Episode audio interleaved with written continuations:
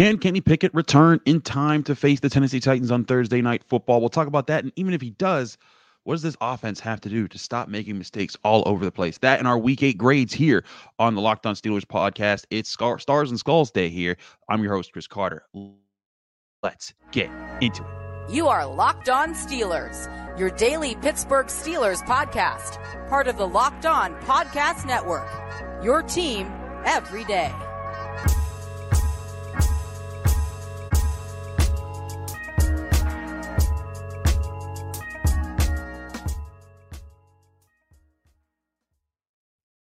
Hello, welcome to the Locked On Steelers podcast. I'm your host, Chris Carter, bringing you your daily dose of all things in the Pittsburgh Steelers. As always, you can find this show on your favorite podcasting apps and on YouTube. Like this video if you enjoyed. Subscribe to this YouTube channel to get all of your daily Monday through Friday episodes as well as our bonus content. We thank you for making the Locked On Steelers podcast your first listen every day because we're your team every day. And today's episode is brought to you by FanDuel. Make every moment more right now. New customers get $150 in bonus bets with any winning $5 money line bet. That's $150 if your team wins.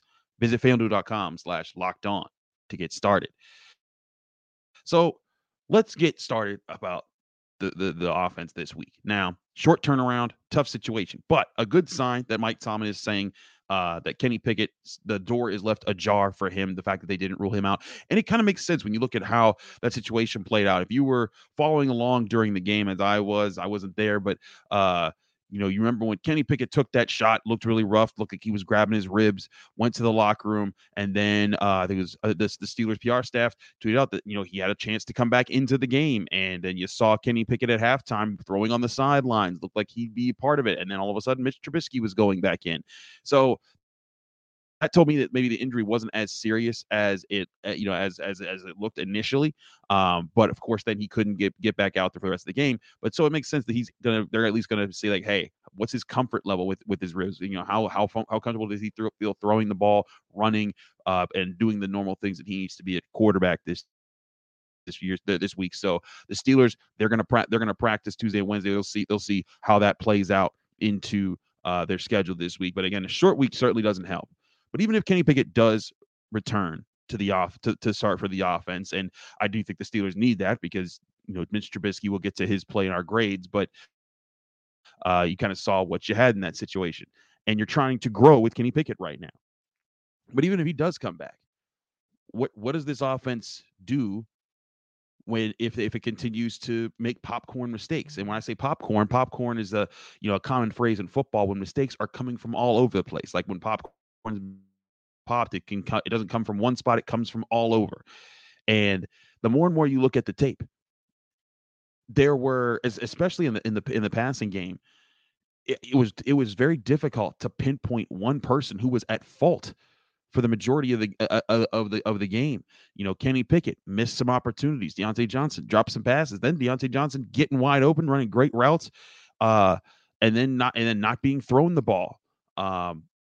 And when you see those problems happen across the board and little things here and there, Brian Baldinger, NFL analyst, I watch whenever he talks because that guy knows football. He was bringing it out.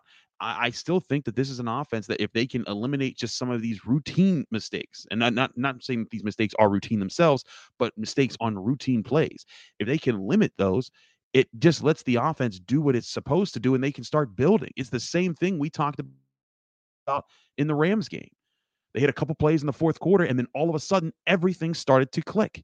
But you have to hit those plays. This offense seems like it requires a lot on momentum. And again, not from a play-calling standpoint, but from an execution standpoint. And you look at the tenor of how when Diontae Johnson was in the end zone and he breaks wide open and Kenny Pickett sees him late, waits for it, and then throws it behind him, and Diontae Johnson slips and falls trying to turn back to get it. You just see the physical frustration of Diontae Johnson, who still hasn't caught a touchdown, I believe, since 2021 at this point. You can feel that frustration across the board, and that stuff seeps into everything, and then it leads to more mistakes and more second-guessing and more hesitance. And then when you're hesitating, that's when the defense is going to make their biggest plays on you. This offense is just a few routine plays away. Again, not meaning some whole new playbook needs to be issued, not meaning It needs to be a spectacular play where, George Pickens wins a jump ball with three guys and looks like Larry Fitzgerald and everything. You don't need any of that. Just make the plays in front of you. And they do that a couple times. This offense finds rhythm. It rolls forward and you get some answers. And then you can build off things. Again, you saw that in the fourth quarter, second half, really, against the Rams. Najee Harris catches a short pass, turns it into a 9-yard gain, gets him into distance. They're able to do the quarterback sneak. The Steelers get a little bit of ground game. It opens up more things in the pass game. And because they're able to put Pickens and Johnson on other sides of each other, defenses have to pick who they're going to cover. In fact, Greg Cosell, another great NFL analyst, pointed this out leading up to this game. He said something that the Steelers are really doing interestingly play calling wise is that they're having a lot of their receipt. They're having, a group of receivers line up on one side of the formation, usually a tight end, two receivers, Johnson and Robinson or Johnson and Austin, along with like Connor Hayward or someone, and they'll put George Pickens all by himself on the other side of the field. And what it does is it forces a defense to say, okay, if you're going to double him, you're going to make it really obvious. And it makes it easier for Kenny Pickett to see things. And that led to some of the easy throws that he had in the Rams game, even early on in that game before the offense really caught on. And it wasn't the exact same situation, but it was a similar concept where they put Diontae Johnson in that situation in the red zone on the pass that Kenny Pickett missed him in the end zone. Connor Hayward was on his side, and he was basically the rub route to kind of give Diontae Johnson the clear look there on his slant. But you saw, if you go back and look at that play, the Steelers had three offensive targets, three of their receivers to the right of the formation. The Jaguars committed four players to that side, because I think Pickens was over there. They were worried about it. And you get that one-on-one chance with Diontae Johnson, you got to be able to win those. These aren't complicated, magical fixes. For all the Mike Tomlinisms that, he says, that Mike Tomlin often says to try to, keep media at bay from knowing what's actually going on in the Steelers locker room. He said it. He said, this months ago, and he brings it up often when people ask him. He's like, "There's no magic pill. There's no voodoo that has to happen." Even though, he said, they lost their mojo. He was saying that is just a term for reporters, but it's not a mojo thing. It's just execute what's in front of you, and when you do that, you build confidence, and this team just needs that more than anything else. It's not a play calling problem right now. And I think last week was another sign of that when you saw how they played against the Rams. Once they executed one or two plays, it led to executing one or two more. That's what this team needs more than anything else. And the question is going to be, can these guys do it? And it's not just the playmakers too. The offensive line, they have to be on that point as well. The defense, I think that they're doing that right now. They're building. They're stacking. That was a really good performance against the Jaguars. We'll get to that in our stars and skulls grades in just a minute. But the bottom line is this offense, to be better, it just has to execute what's right in front of it. It is not a magical pill. It is not a secret formula. It is not there's no extravagant poem here or speech to be made that's going to change everything. You got to get the job done in front of you. And that's where the Steelers are messing up. And if that goes back to coaching because they can't get them to execute, or it goes back to talent, that's what the Steelers may have to evaluate if this continues for the entire season. But we've seen these guys execute when these plays are drawn up. We just haven't seen it done consistently. And that's what tells me it's on the players to perform better in these situations. We'll get to who needs to perform better than most in our stars and skulls grades coming up here on the Locked On Steelers podcast. I'm your host, Chris Carter. Stick with us. We still have a whole lot to discuss here on the Locked On Steelers podcast.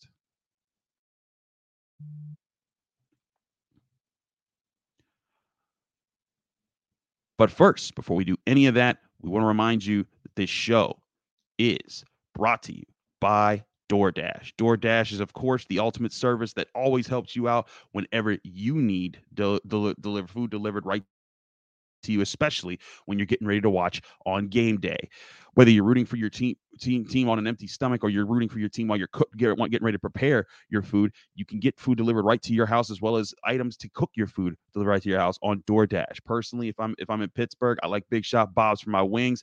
I might try to get some Domino's Pizza, anything along the lines of great food in Pittsburgh, you can get delivered right to your house on DoorDash. You can also get amazing grocery options delivered right to you so that you can prepare your own food if you want, right, get ready for the game on DoorDash. And right now on DoorDash, you can get 50% off up to a $10 value when you spend $15 or more on your first order when you download the DoorDash app and enter code LOCKED23, subject to change, terms and conditions apply. And again, if you want even more value, just sign up for a Dash Pass membership. When you do, you get a $0 delivery fee on all of your eligible orders. Get prepared before game day, stock up on your favorite appetizers, or just to get the food that you want delivered right to you at that moment with DoorDash. And again, you get 50% off up to a $10 value when you spend $15 or more on your first order when you download the DoorDash app and enter code LOCKED23. That's LOCKED23, all capital letters, all one word.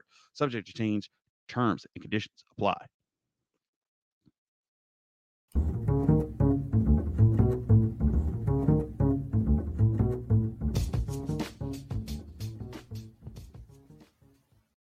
Back here on the Locked On Steelers podcast, I'm your host, Chris Carter. We continue our discussion on the Steelers here, and it's time to get to our Stars and Skulls right now.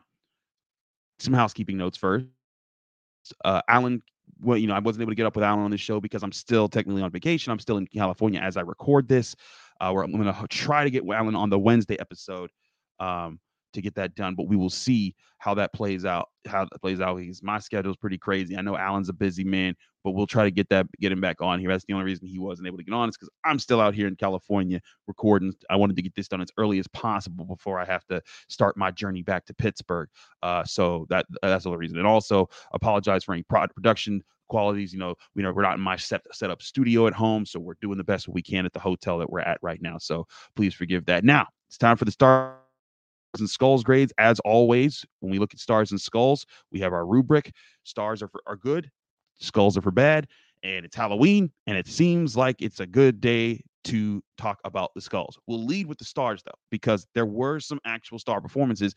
It's this we go through this thing in Pittsburgh whenever the Steelers perform, you know, lose a game, even if they don't perform all that terrible on certain side, on one side of the ball, everyone's mad about everything, which I guess that's what happens in a year. So let's start off with the stars here, and there's more stars than I think people might realize, that, or at least players that deserved stars in this game here. We're gonna lead off with this group here at the 2 stars because there were some 2-star players, and there were only 4 of them. But I thought specifically Joey Porter Jr. was extremely solid in this game. They tried to go after him. It didn't yield that much.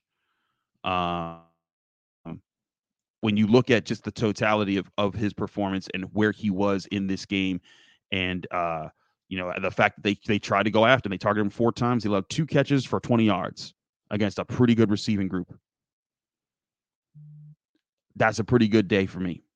And Mike Tomlin has said that he is now the starting cornerback moving forward. I know it's about time. They should have been done this, but to me, Joey Porter Jr. has more than earned this. He's come up. The Steelers have tested him left and right, and he has earned his starting spot. And I think that right now he's right on the path you want him to be if you're a Steelers fan, to be a better player and to be a pillar player for this defense for years to come. We'll see how he keeps stacking though, because they got DeAndre Hopkins this weekend. Woo, boy. He went off last week with Will Levis. But we'll see about that in a bit. Other guys that got 2-star grades, I gave a Landon Roberts. He had a sack and a half in this game, was really good in the pass rush, helped against the run. I thought he played really well. I also gave Cole Holcomb 2 stars. The more I looked at this game, he was in place so many times. He was helping out a lot more. The Steelers contained Travis Etienne. The guy averaged 3.3 yards per carry, 24 carries for 79 yards.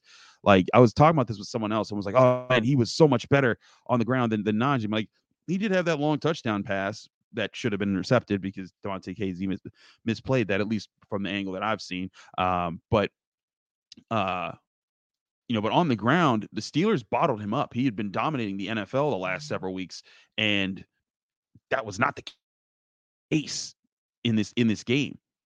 You had, and I think a large part of that was the Steelers defensive front, the linebackers especially. They continue to look good. Quan Alexander is also going to get a star in this grade, so a little spoiler there for the single-star grades there. But They're going around the place. They're getting better against the run. I think that's a really good sign for this defense moving forward. So shout out to both those linebackers. They played well. And of course, T.J. Watt did get just a half a sack, but he was just as important in stopping the run in this game.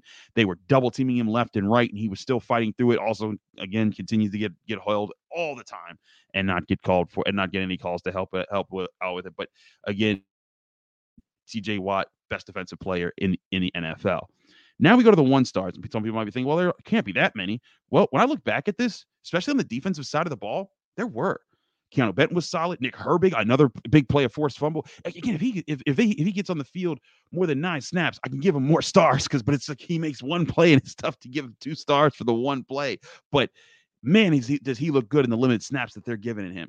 And it's tough to say, oh, get him on the field more. Well, what do you want him to do? To take the spot of T.J. Watt or Alex Highsmith? They're pretty good too. But again, that's a good problem to have.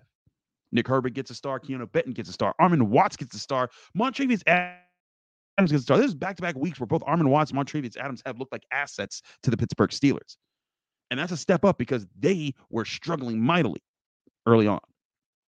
We also got Markus Golden, another good edge piece. I got to say, Denzel Martin, the outside linebackers coach for the Steelers, doing his job. These guys are executing. Even the new guy, Markus Golden, and the rookie, Nick Herbig, that group is on point, and he deserves a lot of credit for that. Larry Ogunjobi also got a star for his help in the run defense. Alex Highsmith also as well. He got to the quarterback, also helped in the run defense.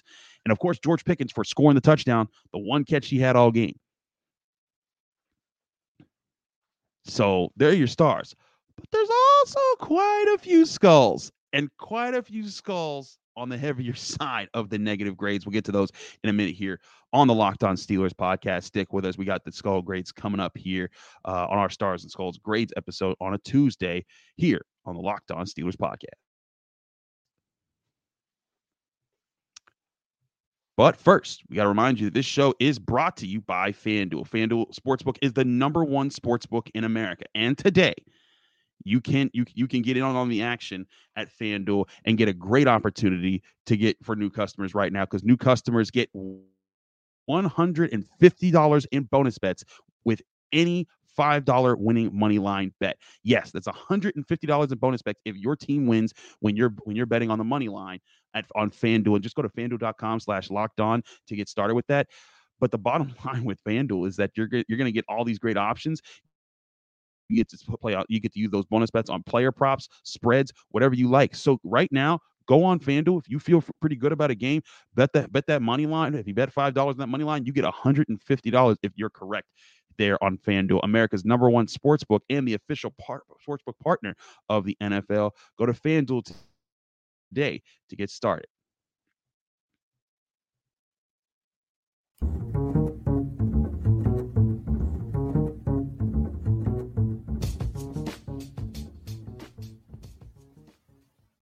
Back here in the Locked On Steelers podcast, I'm your host, Chris Carter. We continue our grades episode here of the Steelers' 2010 loss to the Jaguars. And now it's time to get to the Halloween part of this episode. Happy Halloween, everybody, by the way, because it's time for the skulls. And we'll start with the one skulls. We'll start with it easy because there's quite a few to hand around. But I think the real story of the skulls this week will come when we get to the three skulls, because I think this might be the most three skulls I've ever handed out in my time doing Stars and Skulls for the show. But let's start with the one skulls. And some people might be looking at this and like, whoa, I thought this guy would get a lot worse. But hear me out. Keanu Neal, he gets a skull again. I didn't think he played terribly, but every time he was targeted, he gave up reception. The roughing the passer is not on him. That was a terrible call on the part of the officials. I'm not going at that, but he needs to be better in the pass. He needs to be better in the run. He just hasn't been the asset that they hoped when they picked him up in free agency. Damontae Kazee, I gave him one skull because he did have that interception, and that's why he doesn't have more. But I thought the deep touchdown was on him, and misplaying where he was in that zone defense. Just me, in my opinion, there and how that played out. But Damontae Kazee getting a one skull here. Now, here's where the people are going to – Presley Harvin also gets a skull for his poor punting. But here's where people are probably going to be really upset. Diontae Johnson, Mitch Trubisky, Kenny Pickett, all I gave one skull grades. And you're probably like, what is going on here? And everyone knows, especially on this show, I am one of the first people to talk about when Kenny Pickett is messing up and say that, hey, this is on him. He needs to be better. And there were certainly moments in this game. But I felt when I looked back at this game and I saw some of the mistakes, this is where the popcorn comes into play, because I didn't think that all the offense was on him in this game. Sure, he needed to hit Diontae Johnson in the end zone there. He had George Pickens wide open for what could have been a touchdown on a corner route in the first half as well. But there were also passes that he put on the mark for Diontae Johnson, and he straight up dropped.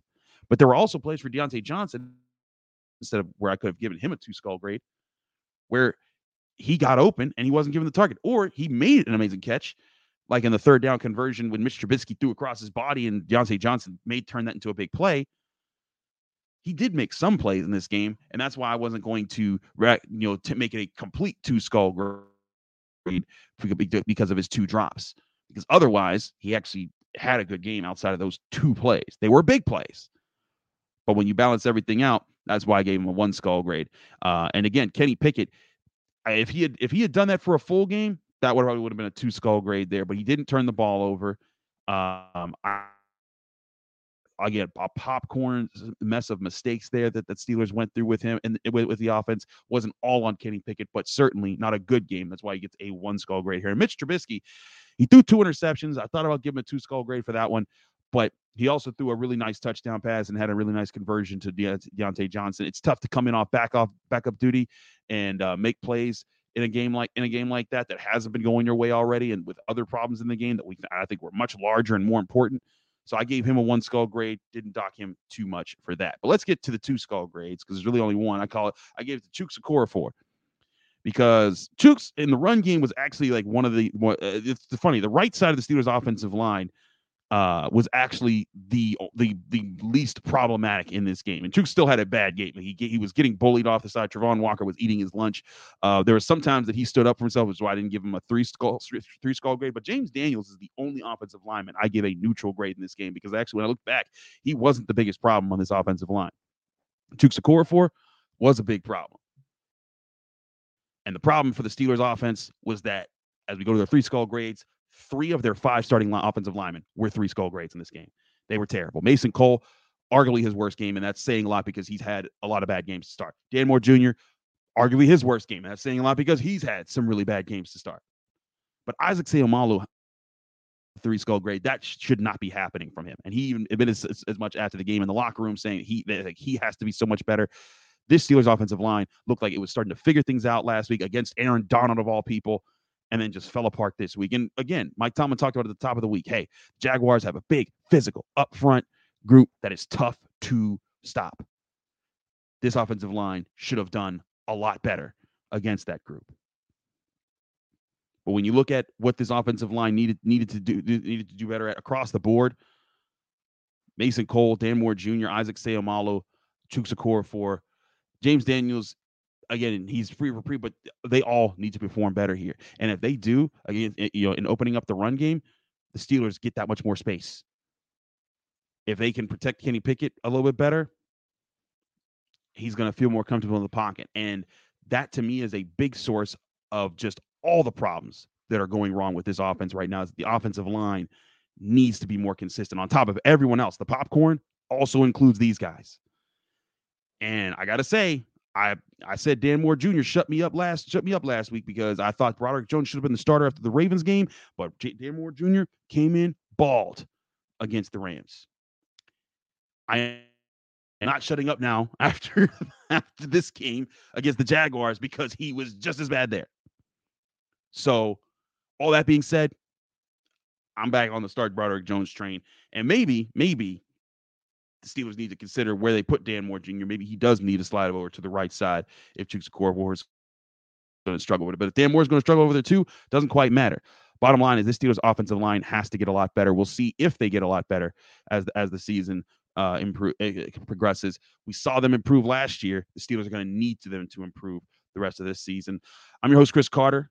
This is the Locked On Steelers podcast. Thanks so much for tuning in. Again, sorry for all the production problems we had. We're a little shorter today because we're running low on time as far as how much time we have to get this stuff done so I can get back on my travels.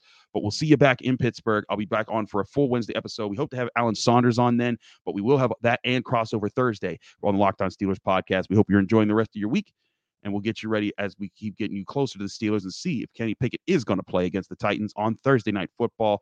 I'm Chris Carter, the Locked On Steelers podcast. Thanks again for tuning in.